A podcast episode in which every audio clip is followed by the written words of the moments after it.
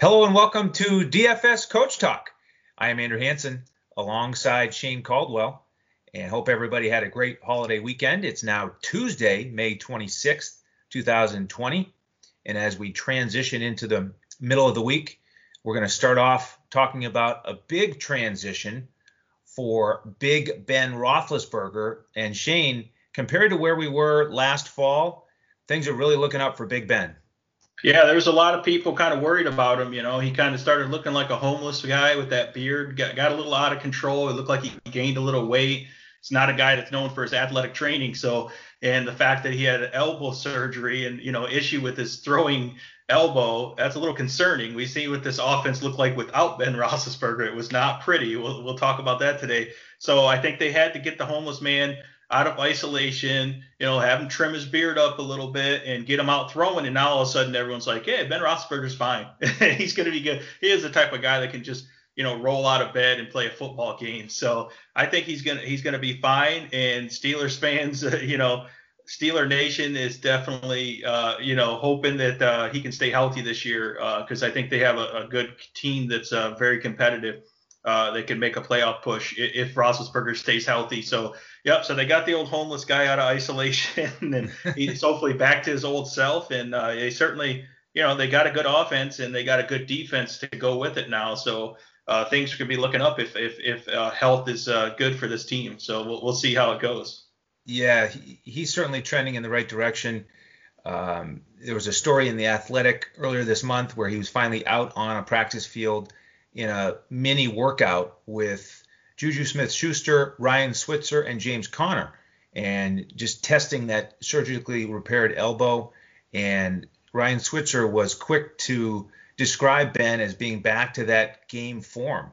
Um, you know, he just looked and and and the, the zip on his pass sounded like he was ready. So, uh, you know, everybody's certainly excited for that um, because they need him. They were a mess last year offensively. Uh, managed to go eight and eight because of their strong defense. Um, but you know they've got to be thrilled to have their centerpiece back. So it is going to be the Pittsburgh Steelers that we preview today as we continue our 32-day virtual tour around the NFL. And we're in the home stretch. You're in the AFC North, and we've got the AFC East starting up later this week. And then before you know it, we'll, we'll be finished. It's been a lot of fun, Shane, and uh, that's what we've been up to here at DFS Coach Talk. You can learn more about our group at dfscoachtalk.com. We cover the NFL, NBA, and Major League Baseball.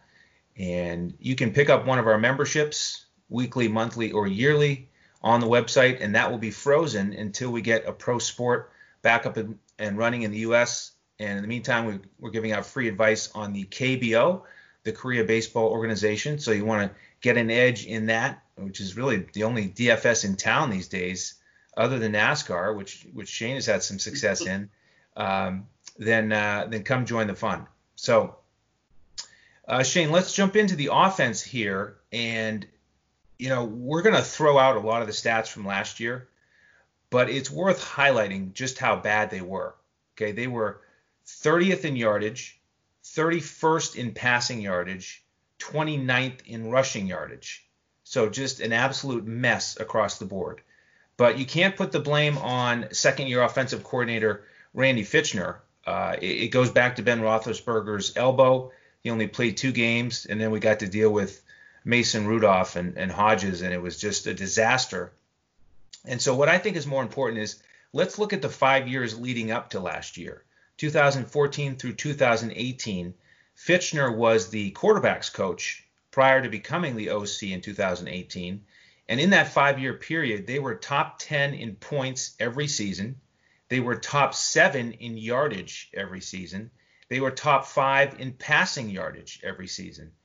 And that little five year period culminated with the 2018 season in which Ben, Big Ben and the Steelers led the NFL in attempts, completions, and passing yardage.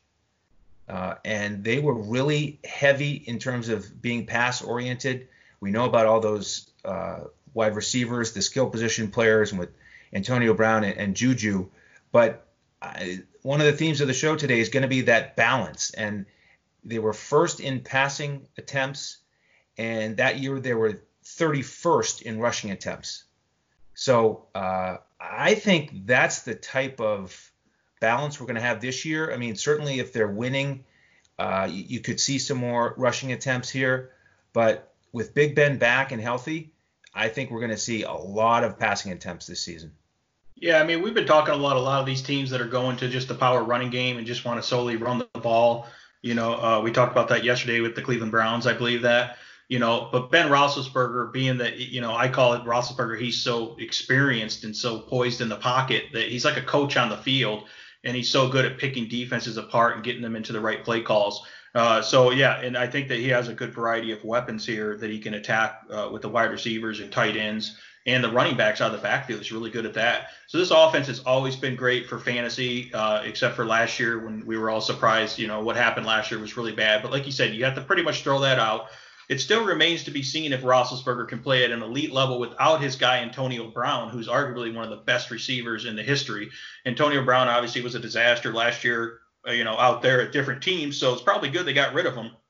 But you know, when they were rolling at the highest, it was all about Antonio Brown dominating and Smith Schuster able to come in as a rookie and be a superstar, you know, with Antonio Brown getting all that attention. So we haven't seen Roethlisberger have a complete dominant year without Antonio Brown yet. So I, I will bring that up, but I do think that Roethlisberger is one of the best veteran quarterbacks in the league, and he can definitely pick teams apart and spread you out and cause all kinds of issues there. And they do have the personnel to do that. Uh, Diontae Johnson, we'll talk about. I think it's really stepped up.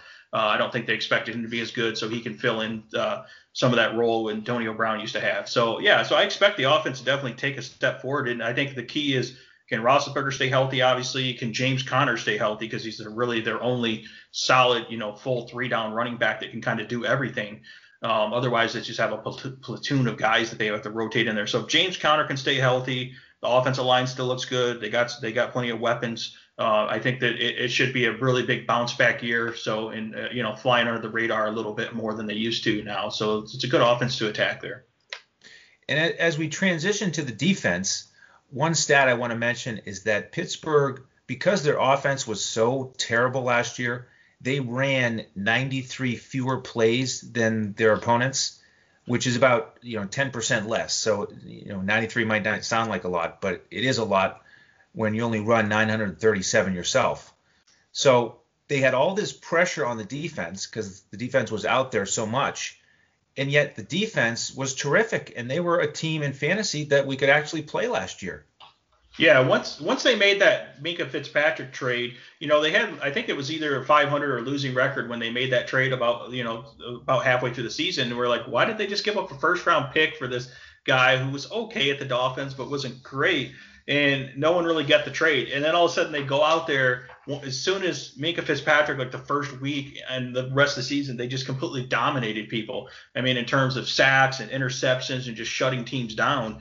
Uh, so he really kind of like you know helped the coverage, and then they paired that with the pass rush that they had, which was a dominant pass rush and a really good scheme and a great coaching staff. Uh, the defense really flew under the radar as one of the best defenses in the entire league. And probably if you ask, you know, who was your top three to five defenses, a lot of people wouldn't even have brought up the Steelers, you know, uh, until they started dominating. So if you look at their stats, they were fifth in defense in yards given up, uh, 4,866. They were third against the pass, so top three against the pass, uh, 3,113 yards. So that's very good in a passing league. 14th against the rush at 1,753 yards, and sixth in points at 303 points, 18.9 points per game. Uh, so those were impressive stats. What was also impressive is they were number one in total sacks for the year in the entire NFL for team defense at 54 sacks, and number one in takeaways. So so even though their offense was bad and gave away a lot of turnovers, they still had like a you know a plus eight turnover differential because their defense was number one in takeaways with 20 interceptions, 18 fumble recoveries for a total of 38 takeaways. So this was a great defense to be to play for your fantasy defense, and not probably a great defense to target um, uh, opposing offenses against, just because they really limited the upside and production of opposing offenses. And the team that was playing them last year didn't really have to score that much to try to beat them because the Steelers' offense couldn't really score much either. So, uh, so it just was kind of an ugly old school style football. But this the Steelers defense didn't really lose any main major players, so they got all these guys coming back. And uh, you know, some of the players that were really big, um, I really liked Devin Bush as an inside linebacker. You know, he kind of filled in where that Ryan Shazier role used to be. Devin Bush, super athletic guys all over the field. Guy who played at Michigan, uh, so he was a great pickup. He had a great rookie season. And then they still have T.J. Watt, of course, who's a dominant outside linebacker, edge rusher. Bud Dupree, uh, Cameron Heyward as a defensive tackle is dominant. And then they got had veterans like Joe Haden, who played really good. Uh, Steven Nelson, Mike Hilton is one of the top slot corners, so you don't want to target him necessarily with slot with slot receivers. And then of course Minkah Fitzpatrick, Ter- Terrell Edmunds uh, as the safeties there. So this is a dominant group, and if they can stay healthy, they're going to be dominant again. Um, so that's why things actually look good. I mean, the fact that they won eight games was probably due to the defense more because the offense was uh, obviously pretty atrocious as we looked at those results. Uh, so big things looking up for the defense, and it's one that you're going to want to play uh, probably early and often in, in uh, DFS if, if, you can get them at a decent price, or they might be worth even paying up for as well in the in the right matchup. Um, and no major changes there. Uh, I will point out, I like Keith Butler's great defensive coordinator, getting pressure, great schemes there. And they also last year had brought in Teryl Austin, who was a former defensive coordinator at the uh, Detroit Lions and Cincinnati Bengals. And I thought when he was with the Lions, he was a really good coach. He was actually interviewing for head coaching jobs there.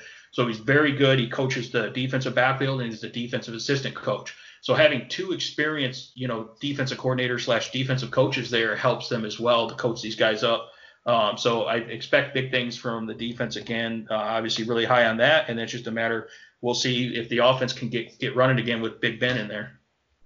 Yeah, you, you mentioned Keith Butler at the helm there, and he's been there for five years as the defensive coordinator, and they've been very consistent, above average uh, in yardage, both passing and rushing. Uh, and the fact that you mentioned all those standout players who made so many big plays last year and that they're all back. Uh, things are, are really looking up for the defense as well. And the one thing that I think might change a little bit is the level of scoring in the games that the Steelers were involved in. It was incredibly low because they averaged 18 points a game, which was 27th. They only gave up 18.9, which was fifth. And if you put it all together, the total points scored in the Steelers games was third lowest last year. Only the Bears and the Bills played in lower scoring games. So we, we expect that defense to continue to be strong. Uh, but if the offense picks it up and, and is more explosive as we expect them to, you got to figure the defense will give up a few more points.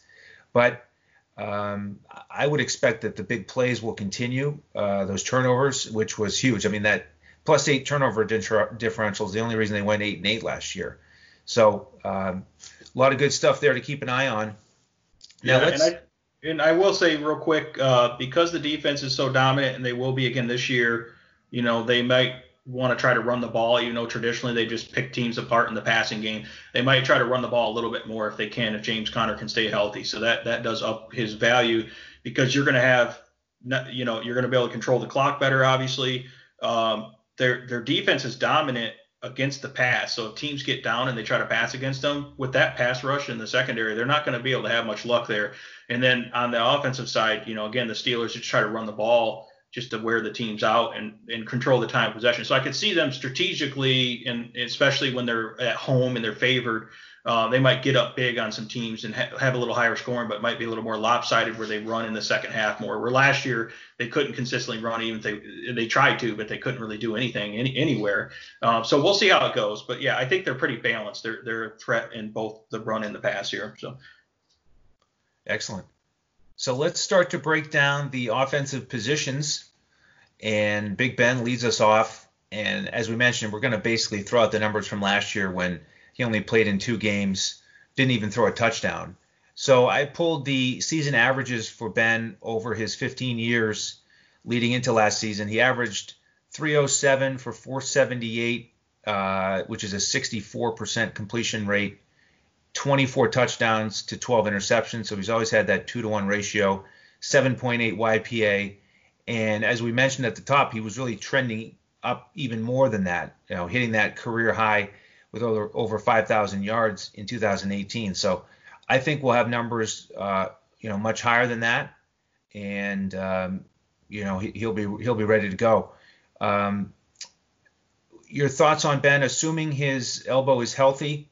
Um, do you do you agree that uh, we can anticipate that he'll, he'll exceed his career averages? I mean, even if he's close to his career averages, I think it'll be still pretty uh, pretty productive for him. Yeah, we have to watch him closely, like training camp and the preseason, to see how the elbow's holding up. Uh, but yeah, I mean, I like the weapons. They're not so focused on one wide receiver like they were with Antonio Brown. I think they have a good variety of weapons now.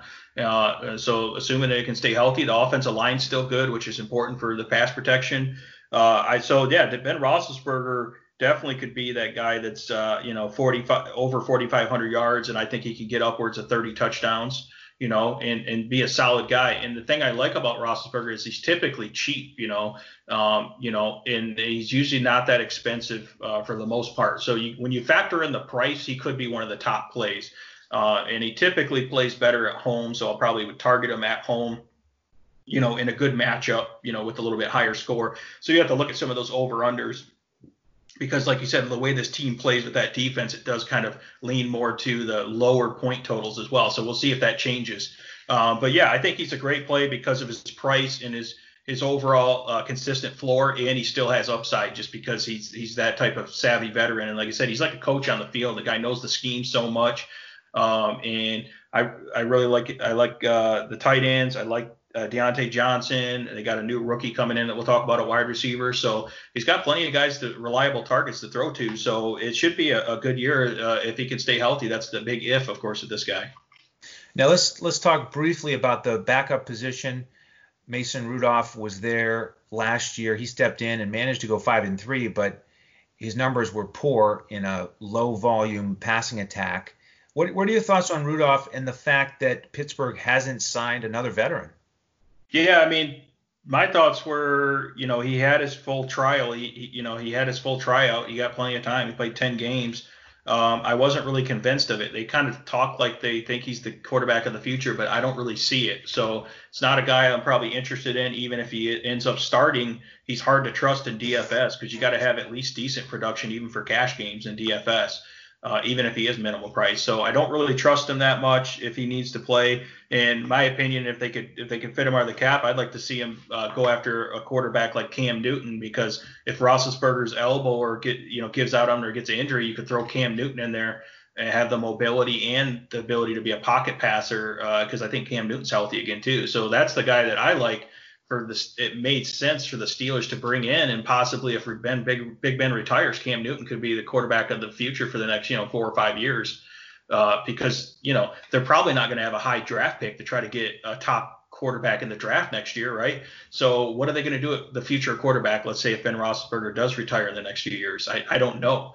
So that's where I think a, a stopgap like a Cam Newton would be good. Uh, might be uh, you know dreaming uh, if you're a Steelers fan there to have that type of backup. But hey, he's he's a free agent. Someone's going to sign him, right? I don't think he's just going to sit on the sideline and do nothing. So. Yeah, maybe he's just going to hold out until somebody gets hurt early in the season because he doesn't want to sign somewhere as a backup but I agree that that type of veteran would be perfect for Pittsburgh. We've been talking throughout the spring about teams that are investing in quality backups and how important that is. And you can't have any faith in Mason Rudolph, which again would be a shame if he's thrust into that backup role with a, a defense that's that's this uh, this strong. I mean, this is a team that could really push for uh, a playoff run. Um, you know, if if everything clicks. So I agree. I think it would make sense to upgrade uh, the backup quarterback. Now let's transition to the running backs, and you've mentioned already the importance of James Conner's health, and this is a guy who put up really big numbers in 2018. He only played 12 games, but he had 1,470 yards from scrimmage and then last year, without Big Ben, in 10 games, he only had 715 yards from scrimmage. So less than half the production in only two fewer games played. Um, you know, really just highlights the importance of Conner being healthy and having Big Ben out there with him.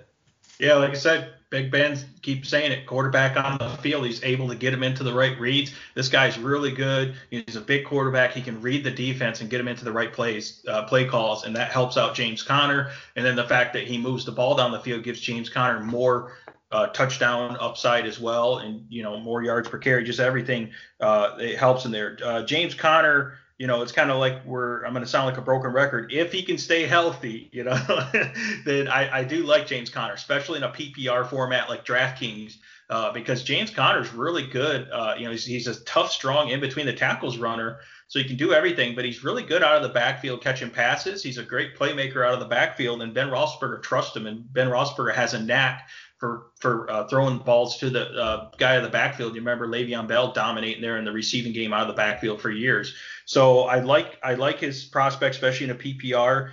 And you know he had uh, last year 464 yards is not great, four yards per, per reception, but they kind of knew they were going to run the ball. It was kind of telegraphed. They didn't have any passing threat at all, really, with Mason Rudolph at the helm. He had four uh, running touchdowns, rushing touchdowns. Now, in 10 games, he caught uh, almost all his targets. He had 39 targets. He caught 34 passes, 251 yards, and three receiving touchdowns. And that's with, again, a really bad quarterback in there.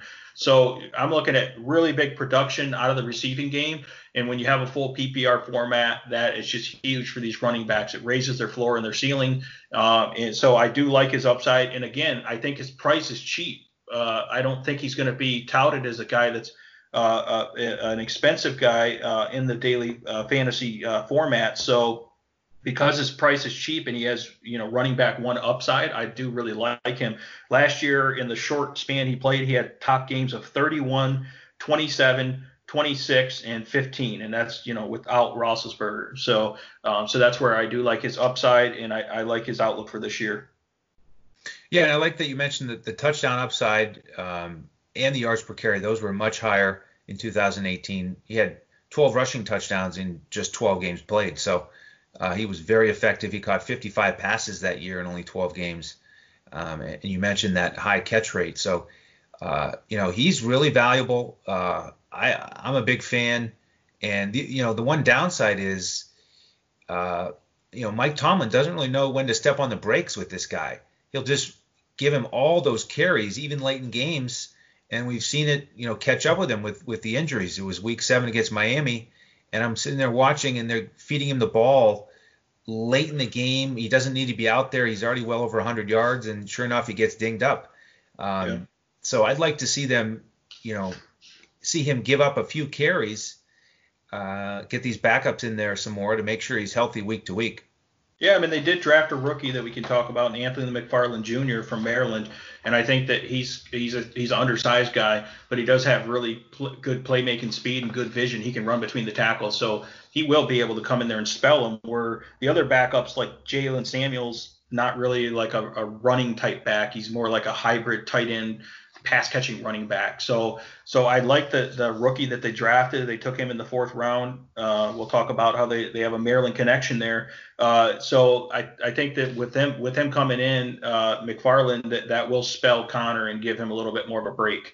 Um, but Conner still, if you look at Conner the way he's set up though, he's one of the few workhorse three down backs because you don't see those as much anymore. And he's one of the ones that's probably the cheapest workhorse three down back that has that type of receiving upside in a in a, a really good offense when they have their their star quarterback healthy. So. Uh, so again, he's just another guy that I feel like is flying under the radar. A lot of people aren't really high on him, but uh, you, you have to really pay attention to him. Well, let's let's jump right to Anthony McFarland Jr. here. This is the fourth round pick out of Maryland, and I think this could be a, a, bit of a tricky situation. Actually, I think James Conner is is tough. He's smart. He's versatile. You know, great catching passes. I think he's got everything he needs to be a three down back in this offense. But I really like the profile of Anthony McFarland, and I'm a little bit concerned. Um, you know, especially if you're looking at season long. I I just think there's a decent chance that Anthony McFarland at some point is going to get a, you know a much bigger share of the early down rushing opportunities uh, as compared to what we've seen previously with Pittsburgh. You know, favoring Bell and then favoring Conner and, and not spreading it around much. Because uh, if if you look at McFarland, he's got much better speed than Conner. You know, he ran a 4.44 40. All right, that is terrific. And you know, he's he isn't as good, I would say, in between the tackles like Conner, but outside the tackles, I mean, this is a home run hitter, and he does have you know, an edge in that speed, that breakaway speed compared to Conner. We've seen Conner get chased down on the sidelines a couple times, and he just doesn't, you know, just because he gets a little bit of a gap, it doesn't mean he's going to take it to the house. But McFarland is the, the type of the, the the type of player who will. Um, so I'm really high on him. What, what, do you think of the chances that you know he could be a real thorn in Conner's side, you know, earlier rather than later? Uh, I am actually not worried about that unless Conner gets injured, of course. Now I think Anthony McFarland is great. Um, the uh, I will mention that Maryland connection. So uh, so he played at Maryland under uh, their offensive coordinator uh, and actually interim head coach in 2018 was Matt Canada, who the Steelers hired as their new quarterback coach this year. So Matt Canada has a lot of experience at the college level as an offensive coordinator, including offensive coordinator for teams like LSU, Wisconsin, Maryland. So he's got a lot of creative concepts that he can bring to this offense. So I think he could be actually a replacement for Randy Fichtner and kind of develop uh, really help the quarterbacks, but help the offense overall. So obviously they're high on this guy. One of the guys that's a major influence in the off uh, and the coaching staff uh, had this guy in college, so they like him. And also uh, he played with uh, Mike Tomlin's son. Mike uh, Mike Tomlin's son played at Maryland, so he obviously watched a lot of Maryland games. He knows a lot about these guys, so he trusts him. but I will say that this is a this is a guy that's undersized, so he does have good speed, but he's only 5'8", you know, about 198. Uh, so he's a little bit undersized, and some some of those undersized guys, even if they have decent speed, don't always translate in the NFL. So I look at him as a little bit more of a scat back type guy. You know, he can he didn't have a lot of production receiving game, but he can catch the ball in the backfield. But I question whether he's going to be able to pass protect in the NFL level, and whether he's going to be able to handle the physicality and the and the additional speed. There's a big difference between playing in the Big Ten with the speed and having four four speed in the NFL doesn't you know linebackers have that type of speed is my point right? So I, it's not that I don't like the guy I just don't see him having a breakout season unless there's crazy injuries again. Um, so I think he's I think he's decent. He will get in the mix but I don't think he's going to eat into uh, James Conner where it's going to hurt Conner's fantasy production. I think that you know he, he might get you know 20 30 percent of the snaps to help to help spell him which is good um, and he'll produce a little bit there but I, I'm not looking at him as a guy that's going to translate into be a star in the league. I think he's just going to be a solid, uh, you know, change of pace type guy. It, it, it is a little easier for running backs to trans to, to translate to the league as a rookie than other positions, but I just don't see this guy as, as an instant. Uh, he's going to be a contributor, but not like an instant star, and I'm not I'm not worried about him. So we'll, we'll see though.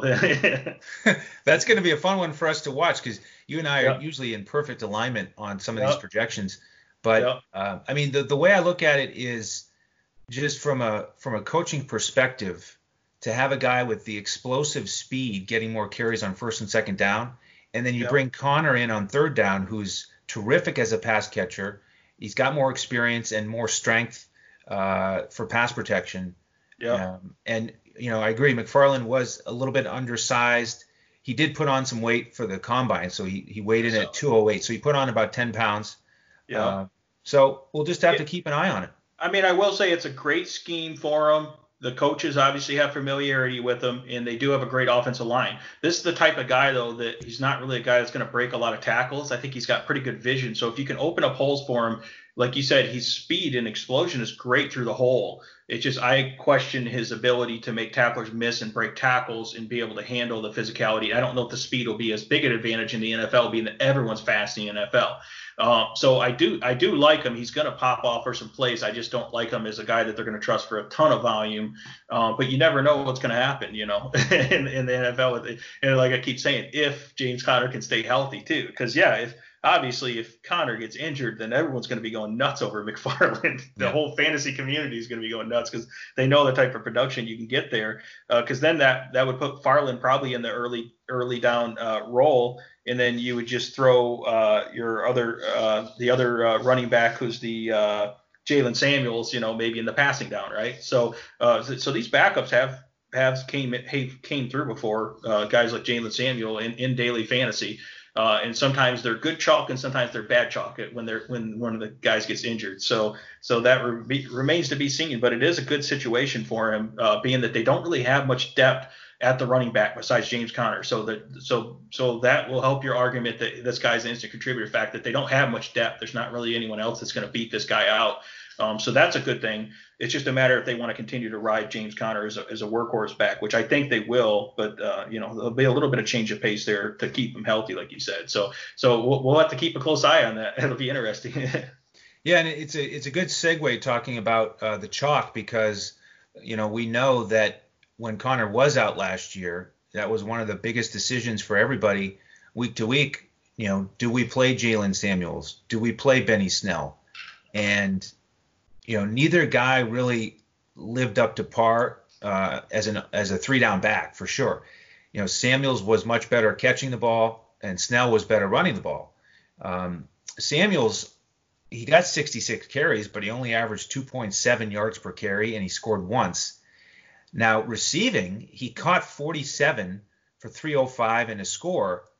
So that's where he was really terrific. And in, in fact, in his first start, against Indianapolis, he caught 13 balls for 73 yards. So he gave you over 20 fantasy points just by catching the ball. So, uh, you know, I, I agree. Um, you know, Pittsburgh doesn't have the depth for a three down back, but early in the season, Samuels could continue to be that third down back if McFarland's not uh, getting many snaps, and, and, he does have some value there. Uh, but then with Benny Snell, uh, he was better carrying the ball. He had a 108 carries for 426, so that's 3.9 per carry. He scored twice, but he only caught three balls. So uh, we, we so, sort of saw the divide there with those backups in terms of how Pittsburgh viewed them. Um, so yeah, it'll it'll come down to Conner's health and you know how much McFarland impresses everybody uh, in the in the offseason and, and the preseason. Yeah, I mean, I think McFarland is going to pass those other guys, those other backups on the depth chart, being that they're not really great, and this guy has a lot of talent. Uh, it's just he's only going to have a limited snap share though, and limited uh, carry share here in this backfield. Is uh, and you know it's possible, like you said, uh, later in the year the rookie gets better and better as the year goes on, that he gets more uh, share there. But there's still going to be plenty of volume to go around for James Conner here, and uh, I think McFarland, like I said, will just be a, a change of pace type guy to help help with the depth there. So, um, and then if an injury happens, then uh, we reevaluate it because then everything changes again. So. Yes, indeed. Yeah. All right. Well, let's transition to the wide receivers and Juju Smith-Schuster. Uh, you know, the number one with Antonio gone, and he, like many others, suffered greatly without Big Ben uh, after a career year in 2018 when he caught 111 balls for 1426 and seven touchdowns. It was not, you know, easy sledding last year uh, after Big Ben went down. Yeah, I remember this guy was supposed to be like a top 10 wide receiver last year going in the preseason. You remember it's like Antonio's Brown's gone, Juju Smith is going to Juju Smith Schuster's going to be the next Antonio Brown, right? And we found out it's not that easy. it doesn't help when Big Ben goes down. But uh, he was really disappointing last year. You know, he had injury issues, but it seemed like once Ben Big Big Ben went down, he just didn't seem like he was motivated at all. He didn't have chemistry with any of the backup quarterbacks, you know, and he seemed like a, the the opposing defenses were putting a lot of attention on him where he wasn't used to that because normally they're doubling Antonio Brown. So I brought up in the intro Antonio Brown talking about that. I think that that plays a big role in that. So Juju Smith-Schuster was better with one-on-one coverage, kind of you know getting the second cornerback. Uh, but all of a sudden, when you have the team's top opposing cornerback and safety help playing you, it makes it a lot harder, right? So that's so that's kind of what I think what happened is he had a lot more coverage than he's used to, a lot better competition, and a not as good quarterback. So I think the reality is he is a star receiver, but he's not in that top 10 or even probably top 15 category. You might have to drop him a little bit lower than that, but he's still a top-notch receiver. Uh, he's still you know, borderline wide receiver one. So, so I still like him once Ben Roethlisberger comes back, and he's a guy if that if because of his bad production last year that his price goes way down, then it's a guy that we will target in the in the right game if we think it's higher scoring because the price went down. But you just can't expect him to be that top tier uh, elite wide receiver. I don't I don't know that he's going to produce that, but he is he has a good ceiling uh, when he can do it. But I got to see it without Antonio Brown in that offense, without you know, and see if he can be the number one wide receiver because there's other weapons. To, there's a lot of mouths to feed now in this offense. So, uh, what do you think? You think Schuster has a bounce back year here, or you think he was just overhyped last year, or what, what what's the deal with him? I think both of those. I completely yeah. agree with your breakdown. I think he, you know, he has to bounce back. uh, after last year's disaster, but I don't think he'll get to 111 catches. Um, you know, for the reasons you mentioned. You know, with without Antonio Brown there, I'd say more likely, you know, in that 85 to 90 catch range. You know, he's still going to get a lot of attention.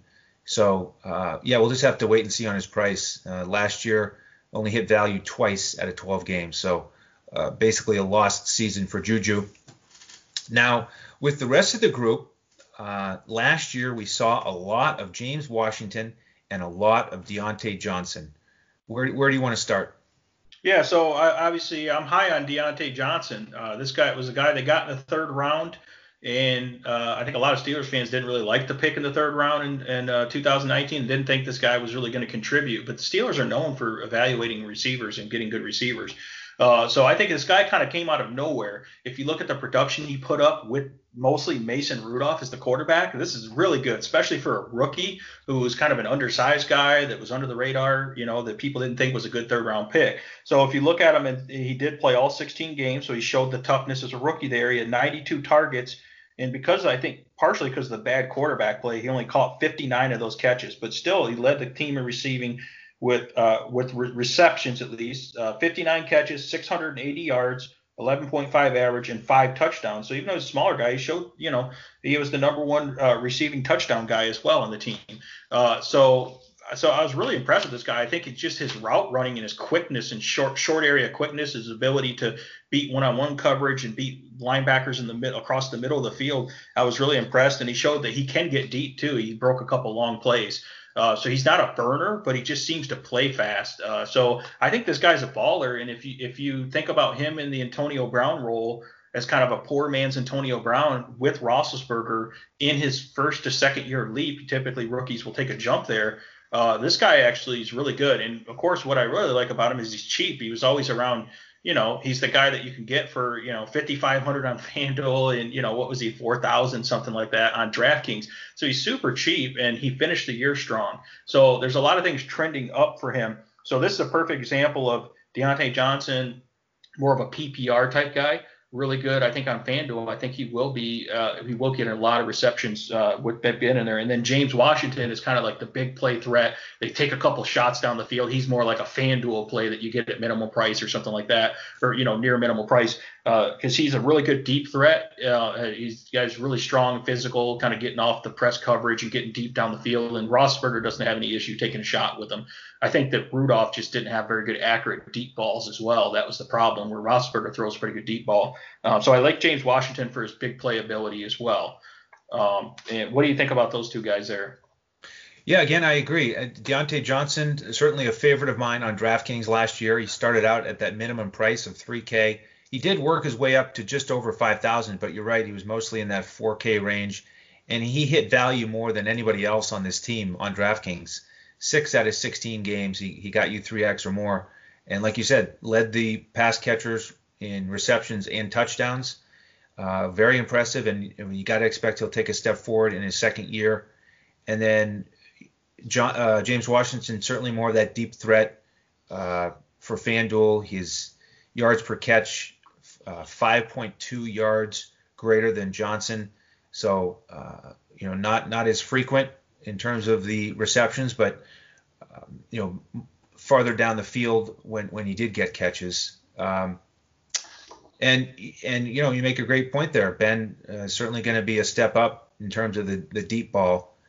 Uh, so we could see Washington, uh, you know, make you know, have have bigger numbers overall. But we also have the second round draft pick out of Notre Dame, Chase Claypool, and this guy is a physical freak. Six foot four, 238, and he ran a 4.4 240. How about that? Yeah, no, I'm very excited about this guy. The Steelers didn't think he was going to make it all the way to the second round at the 49th pick. Um, so I don't know if they planned on really taking a wide receiver at their first pick.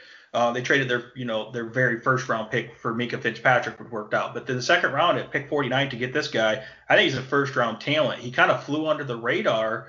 You know, he played at Notre Dame, wasn't really a high volume passing attack. But let's look at last year's stats in Notre Dame, which wasn't a great passing offense 66 catches, 1,037 receiving yards, 15.7 average is big play threat, and 13 touchdowns. So the guy absolutely dominated uh, and he really used that physicality, that size. You know, uh, he's got the 4-4 speed at the 40, but he really uh, when you try to press this guy, he's just so physical. He could just punch you and just just dominate you. Uh, when it was time to for the running block, he would just dominate people for, with run blocking. So he really helps with the run blocking too, even though you don't think about it as for a wide receiver. And his ability to go up and high point the ball, his big catch radius, and you know good hands and ability to kind of you know uh, stay balanced maneuver his body, uh, really good at catching catching those acrobatic throws. So he's a big red zone threat and a big big threat. And this is the type of guy Ben Roethlisberger loves because he'll just throw it up to him and let him go do his thing. Uh, so even as a rookie, I think that he's so physically dominating uh, that the guy is actually he's kind of like a bully on the field. I think he can translate to the NFL uh, pretty quick there. Uh, it's going to take a little while to get used to the route the route tree and the offense and the timing. So that's why I don't expect him to contribute like right away. But eventually he's going to eat into James Washington probably on the field, or he's going to get on the field if someone gets injured. So I re- really like this guy. In the, uh, the, the NFL comparisons, you can look at uh, back in the day, uh, Martavis Bryant in this offense was dominant, and he was another guy that was big and physical and had elite straight line speed they would take those deep shots, and you remember him having some huge gains with Ben Roethlisberger. So if you think of Chase Claypool playing the similar type uh, role, uh, that would that that would be excellent if he can get similar production as Martavis Bryant used to, except for he has a lot better uh, off the field presence and a lot better character. Chase Claypool does. He's a real high character, hard working type guy. Um, and then you also can think about comparisons, kind of like DK Metcalf, not quite as fast as DK Metcalf, but like DK Metcalf, just big and physically dominating, really fast straight line speed, but not necessarily quick getting in and out of breaks. So he has some agility issues, but he still has good explosion and speed, just not as good uh, for the agility part. So that's where he's a little more limited. But he'll he'll he'll just dominate people, box them out, you know, be able to jump right over them and be able to. Uh, he's not going to have as difficult uh, issue with the physicality of the NFL, like a lot of receivers do, um, you know, where these undersized guys. So that's where I think I like his transition to the NFL. Yeah, I do too. Um, and I think he's going to take a big bite out of James Washington's production as we get going, you know, towards the middle of the season, down the stretch. I mean, if you compare the two, uh, you know, Claypool is much bigger than Washington. He's much stronger He's significantly faster and he has better hands. You know, James Washington only caught 55% of the targets last year. Um, you mentioned, you know, these highlight reel catches from Claypool last season where he's contorting his body on deep balls, you know, along the sidelines and in the corner of the end zone, and coming it down, coming down with it so often. Um, Big Ben has to be salivating over this size of a target in the red zone and on deep balls. So if he can just figure out the offense, uh, I think he's really going to cut into James Washington, and he's going to be a very important factor in, in DFS. Now, the one other guy to mention here in this receiving corps, from my perspective, is Ryan Switzer. And again, he had a down year last year without Big Ben. He only caught eight passes, but the year before, you know, he was he was important. He caught 36 passes for 253 yards and a score and he's the type of guy that can be important on DraftKings in a in a showdown slate. And as I mentioned at the top, you know he was one of the two receivers working out with Big Ben in that uh, workout earlier in May, and they've got an off-field bond. You know they're close families. They they spend time together. They have shared interests. Uh, so I think there's enough chemistry there where um, certainly if anybody gets hurt, but even in some four wide sets, I think Switzer can make an impact. Any thoughts on him before we go to the tight ends? Yeah, I mean he he is he's got really good uh, quickness, the short area quickness. So he, he definitely profiles great as a slot guy. He helps on special teams. So I think he's really going to have to fight to make this team. I think that he probably will if Roethlisberger likes him and he contribute on special teams. But yeah, if you have some injury issues, he can definitely get in the mix there. Um, but he's a guy that can run some gadget plays and he's really quick in the slot. I mean, they can use him in the red zone just because he's so quick in there inside. Inside, even though he's not a big guy, it's just those little quick routes uh, get him matched up against a linebacker or a safety, right? So that's the, that's the type of thing they would do with him. So yeah, so it's a guy that you have to keep keep your eye on because he could actually get in the mix there, uh, especially if Diontae Johnson gets injured or something like that. All right, great. Well, let's transition to the tight end group, and uh, another big splash here is big Eric Ebron is now in town for the Steelers, and Mr. Detroit sports Shane, you know all about Ebron from way back before uh, before he got drafted. So take us back to draft day. Uh, yeah. As a, as a, as a Detroit fan, when they uh, they decided to pick him in the first round. Yeah, so I was telling Andrew this story. It's a pretty good, pretty good uh, story. This is what it's like to be a Detroit Lions fan. So 2014, I'm studying. We got the 10th pick. It's a big draft for us to try to make, you know, get the Lions to be, you know, be able to be a playoff team. And uh, we're looking at. I keep hearing rumors. There's this guy that they're looking at. We need a defensive tackle. We need to get better against the run, and he fits the scheme and all that stuff. This guy named Aaron Donald out of Pittsburgh. Uh, so we really need to. Uh, I think that they're going to take him at the 10th pick. I think he'll be an instant contributor. The guy's solid, and, and then the, the the you know the critics. Uh, he's kind of undersized though. Is he going to get washed up in the NFL and not going to be able to produce because it's undersized? And then uh, you hear reports at the Senior Bowl, Aaron Donald is dominating. He's just completely annihilating people in one-on-ones at the Senior Bowl, and the Lions really like that. I'm like, yes, we're going to take Aaron Donald, right? So he gets in the draft 2014. We got the 10th pick Aaron Donald's on the board. So we take Eric Ebron. Great. And I'm like, oh, yeah, this guy's super fast and athletic, and he's just going to completely dominate with Matthew Stafford. It's going to be awesome. And then two picks later, at number 12, the New York Giants take a guy named Odell Beckham, who ended up uh, working out pretty good, especially those first couple seasons. Uh, and then at 13, uh, the uh, the Rams take this guy named Aaron Donald that I've been doing, been I was so excited about the, to fit into the Lions scheme, and it was going to be awesome. Uh, so you can see that they they kind of missed there a little bit on that pick because what happened was Ebron came in and I'm following training camp reports, and the guy can't pick up the offense. He's having a hard time I think it was Scott Linehan at the time, if I remember right. He couldn't pick up the offense, so he couldn't get on the field. So then when he was on the field, he's constantly thinking because he doesn't even know where the heck he's supposed to line up. He literally wasn't lined up correct. So then Stafford would wing a pass in there. Stafford throws the ball pretty fast. The guy couldn't catch the ball half the time. So we got this guy. He's big and physical and fast. He can't catch the ball. He can't run routes. He can't pass block, and he doesn't know the offense, right? So eventually he developed where he could get be a contributor, but he never did anything for Detroit. He had his best year with Andrew Luck, uh, you know, where he was the more of a veteran uh, with the Colts. My point is I'm a little sour on Eric Ebron because that. You can understand, you know, we missed a, probably one of the best defensive players in this generation, uh, you know, and we missed another good offense player in Odell Beckham that they could have paired with Calvin Johnson at the time. Imagine Odell Beckham and Calvin Johnson, right? Are you kidding me? So it's just ridiculous. So, anyways, I'll, t- I'll stop talking about that, but I thought it was a cool story. And I think that Ebron uh, can play that big slot role and really get in the mix here and cause a lot of mismatches. And Ben Roethlisberger is really good at getting the ball to uh, tight ends, just like Andrew Luck was. So if you look at the year, uh, if you look at the year that Ebron had a great year, I think it was 2018. Yes. Scored a ton of touchdowns, and he was kind of splitting time uh, with uh, what's his name? Uh, Jack. Yeah, Jack Doyle. Yeah, O'Doyle or whatever. so so this kind of you know O'Doyle would be like Vance Vance McDonald, and Ebron would would be like he was in that offense with a good quarterback, a good veteran quarterback. So I I think that Ebron could have a bounce back year, but I still just don't like the fact he's not very good at catching passes. Uh, so let's hope that Ebron, being that he's a more more mature veteran, that he can actually learn this offense and actually contribute with and, and mesh well with Ben Roethlisberger. So he is a tight end that you have to keep an eye on, but he is going to be uh, splitting some time with uh, Vance McDonald, who knows this offense a lot better and has a lot better chemistry with Roethlisberger as well.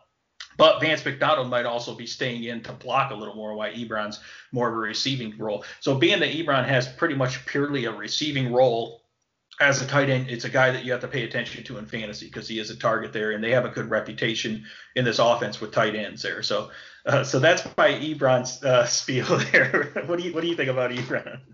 Yeah, no, that's great, uh, and I agree. This is a this, the challenge here is the, the bounce back attempt for both Ebron and McDonald. Uh, that big year in 18 that you mentioned for Ebron, he caught 66 for 750 yards and 13 touchdowns. You know, yeah, that was a complete just, outlier. Yeah, it's an outlier, it, but it was. You, you mentioned, uh, you know, Big Ben likes to go to the tight end, and uh, you know, there's a real opportunity here for a bunch of scores for Ebron. And then with McDonald, same thing. Two years ago with Big Ben, he caught 50 passes for 610, got in the end zone four times, and then numbers were down across the board last year.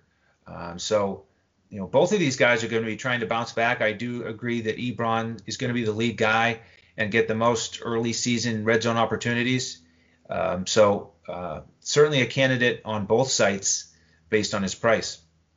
Yeah, and it might take Ebron um, a little bit more time to get into it, more in the middle of the season, being that, like I said, this guy doesn't have a history of catching up on offenses that well, picking up. But he did do it with uh, the Colts pretty quick, you know, when he signed when he signed with them. So, uh, so yeah, I think that you know he's a great receiving back, and uh, Ben Roethlisberger just has a knack of of, of catch of, of, getting the ball to those guys and, and running backs out of the backfield. He just if they end up having a lot of passing volume like they did in 18, he you know he uses all his weapons, including these tight ends. So uh, you know and uh, Ebron is, is great in the red zone because he's got good size and strength, and he's kind of like a basketball player. He'll post you up. You know, he can he can make.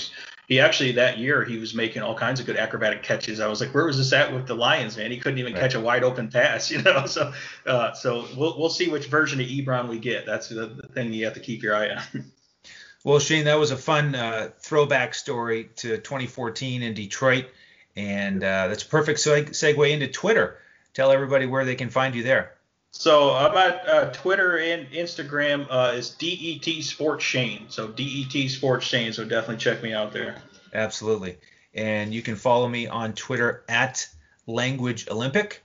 Uh, before we get into the draft wrap up, just want to mention uh, that you can find us anywhere podcasts are found, and we're putting these up on video now with with uh, YouTube.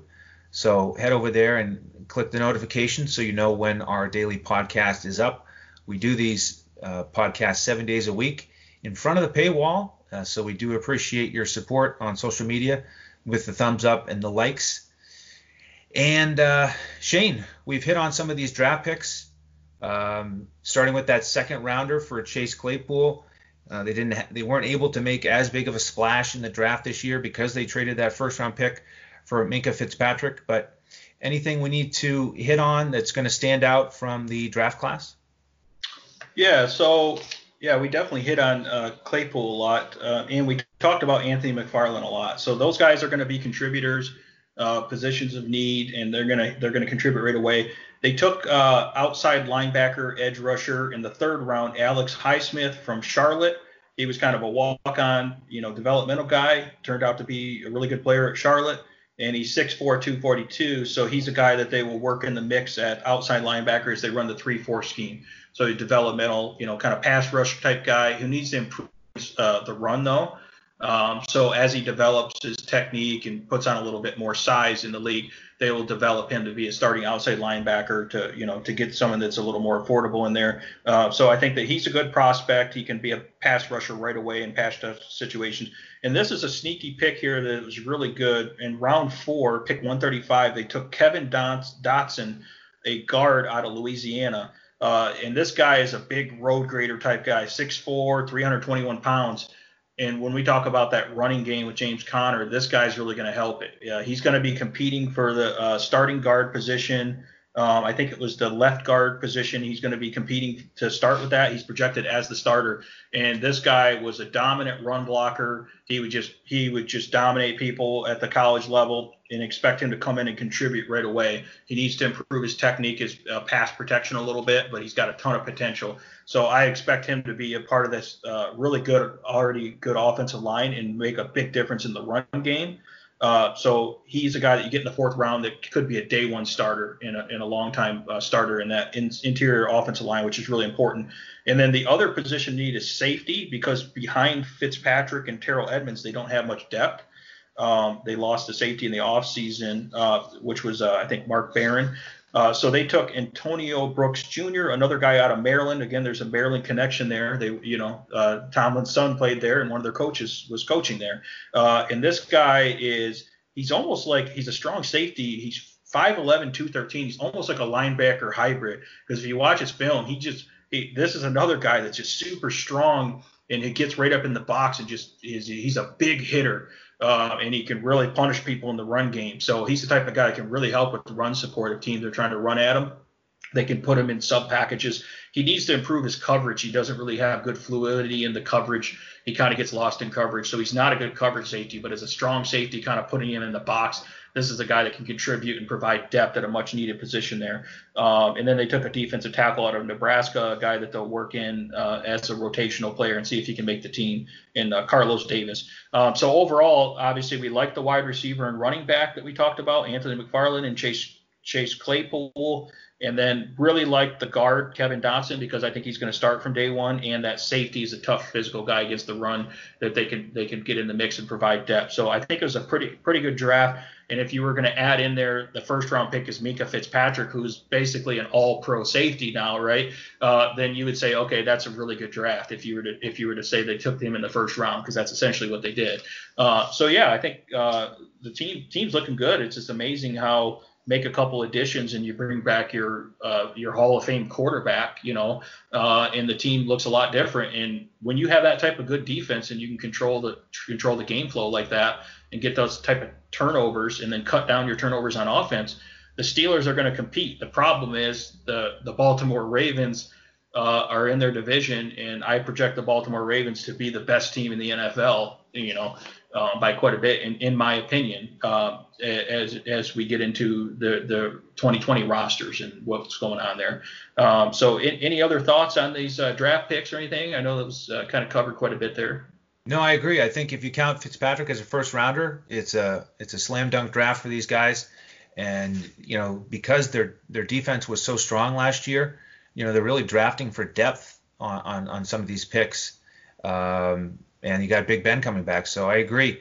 I think this uh, the the outlook is bright. I've got Pittsburgh winning at least nine games this year. I like how their schedule breaks out. First three weeks they get to play the the Giants, the Broncos, and the Texans. Uh, they also get to play Jacksonville and Washington, a couple of their non-division games. So uh, I like how the the schedule breaks out for them, uh, and I think they'll. I, I don't think they'll uh, overtake Baltimore in the division, but um, yeah. I, I I put my money on the Steelers making the playoffs this year in a in a tough AFC. So uh, that's going to do it. We're going to talk about those Baltimore Ravens uh, tomorrow here on DFS Coach Talk. So I do hope you'll uh, join us for that. Uh, we do like to mention our fearless leader Joe Sarvati, affectionately known as Coach. His favorite charity is MambaOn3.org. So feel free to give that a look. And once again, we thank you for all your support. We are a new entity here at DFS Coach Talk. We launched in early 2020. Uh, so uh, we're having a great time and we appreciate everyone's support. So, on behalf of Shane Caldwell and his excellent work once again today, I am Andrew Hanson. Thank you for joining us and be sure to tune in again tomorrow for the next episode of DFS Coach Talk.